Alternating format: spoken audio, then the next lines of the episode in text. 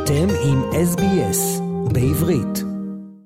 Hi, my name is Abby Stein. Um, I grew up in Williamsburg in Brooklyn, New York. I grew up in an ultra Orthodox Hasidic Jewish community, which is a lot of names, but it is a, a community that is extremely strict. Um, it's a community that's trying to follow their understanding of Judaism in a very radical way. It's a community that is trying to shelter themselves uh, from the outside world in every way possible. They do not um, have access to any outside media, no TV, movies, radio, anything like that. They even try to find the internet.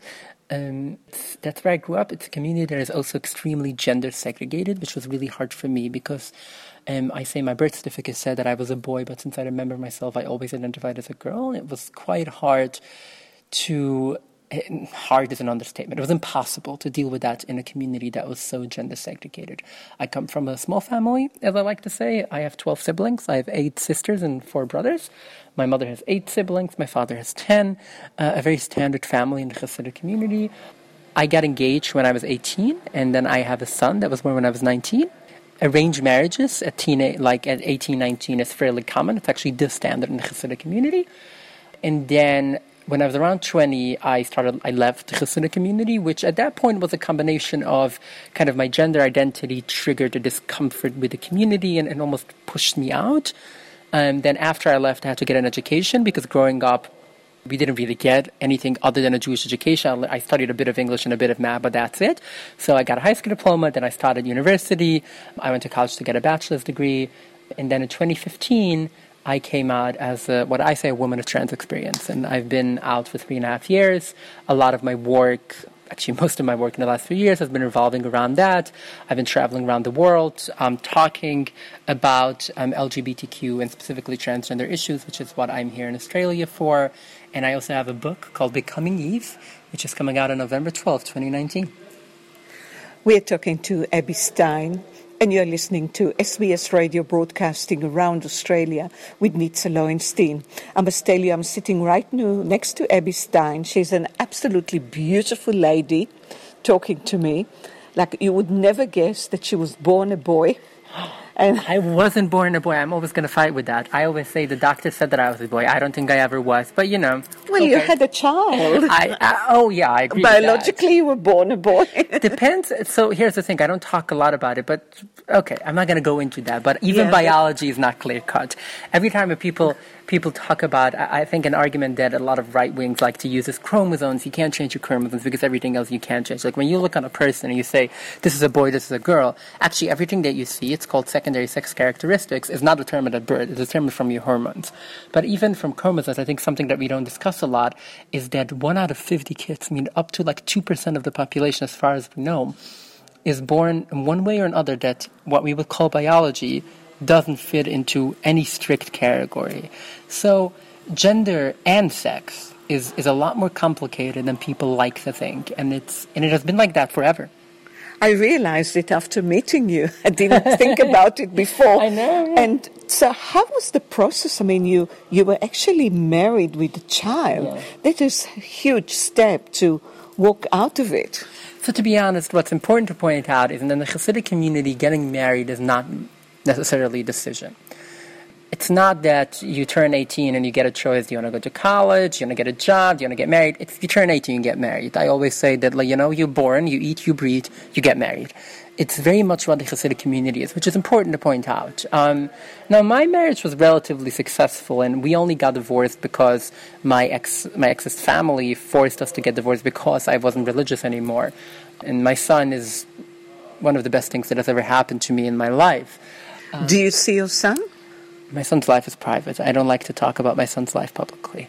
Um, I always tell people when my son turns 18, he can do whatever he wants, and that's his decision. Uh, his life right now is private.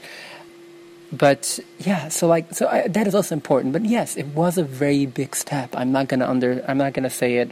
I'm not gonna undermine it. It has been first and foremost leaving the community, getting an education. I didn't even have a high school diploma.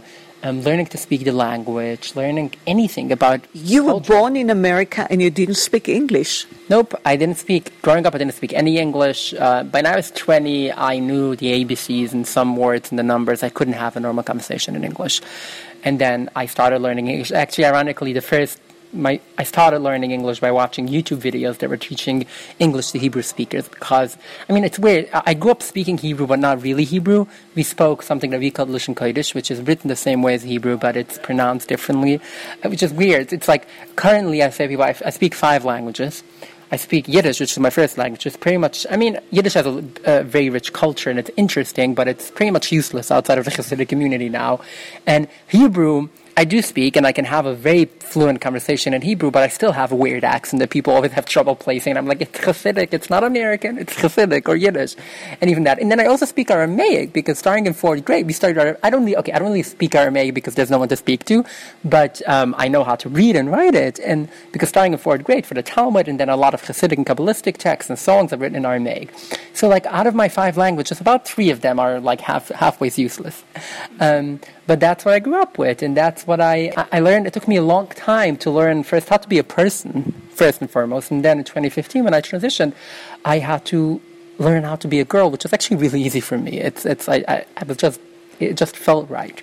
That has been what I've been doing since. I went to college um, uh, to get a bachelor's in gender studies and political science. Yeah.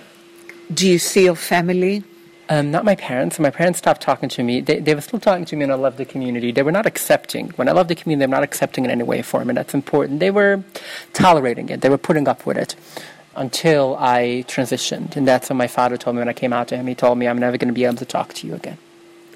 Why is that? I mean, he was still talking to you when you actually stopped keeping Shabbat and keeping the mitzvot. Yeah. But when you decided to, to, you you want to uh, really live like a girl, he, he said no, yeah. no more. It's actually interesting because from a religious point of view, I'm currently a lot more involved in Judaism than I was when I left the community. Um, and I love it. I love my Jewish identity now. It's not religious; it's more cultural and spiritual to some extent.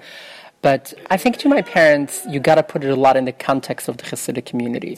Leaving the community happens. There are an estimated of over 10,000 people who have left the Hasidic community in New York alone. There's probably a similar number for the Hasidic community in Israel.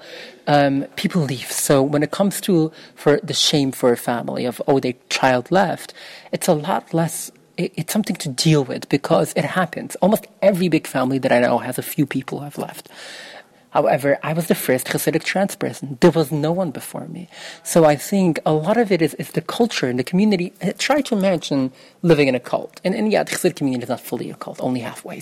But it's still, it's something new. It's something they don't know how to deal with.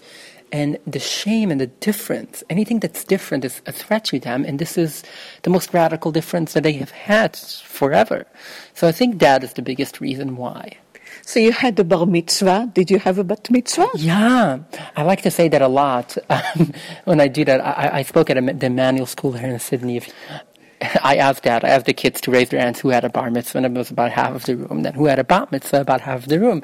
Then I'm like, who had both? And I raised my hand, and no one else does. So yeah, I did actually. So I belong now to a community called Romemu in New York City, and two and a half years ago, almost three years ago by now, I did a bat mitzvah there where I did like a, I got a naming, like got a, Hebrew name and, and did an aliyah, like calling up to the Torah. And we read and we were singing and we had a kiddush and a big meal. It was a really beautiful celebration. It's available on YouTube for anyone who wants to watch it. Abby Stein, thank you so much. Thank and you. I wish you lots of happiness.